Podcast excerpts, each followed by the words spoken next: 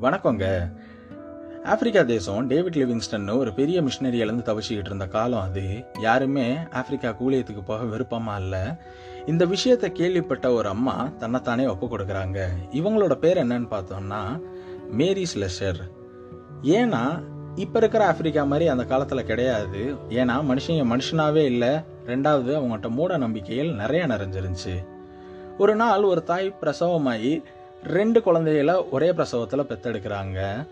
அந்த குழந்தைய அழக்கூட ஆரம்பிக்கல. அதுக்குள்ளே ஒருத்தன் வந்து அந்த ரெண்டு குழந்தைகளோட தலையும் வெட்டி துண்டா தூக்கி போட்டுட்டு அந்த தாயையும் அடித்து காட்டுக்குள்ளே விரட்டி விடுறான்.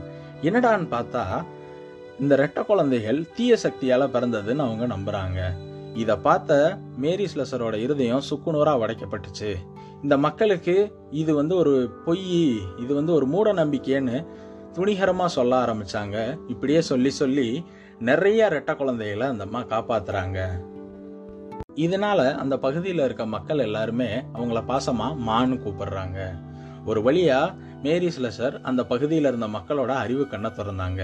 மேரி ஸ்லெஷரோட வாழ்க்கையில இருந்து நாம கத்துக்கிற வேண்டிய ஒரு விஷயம் என்னன்னா இயேசுன்ற ஒரு வெளிச்சம் நம்ம வாழ்க்கையில வந்ததுனால அறியாமன்ற இருள் நீங்குச்சு. இன்னும் இருள் நீங்காமல் அறியாமையில் இருக்கிறவங்க எத்தனையோ பேர் இருக்காங்க.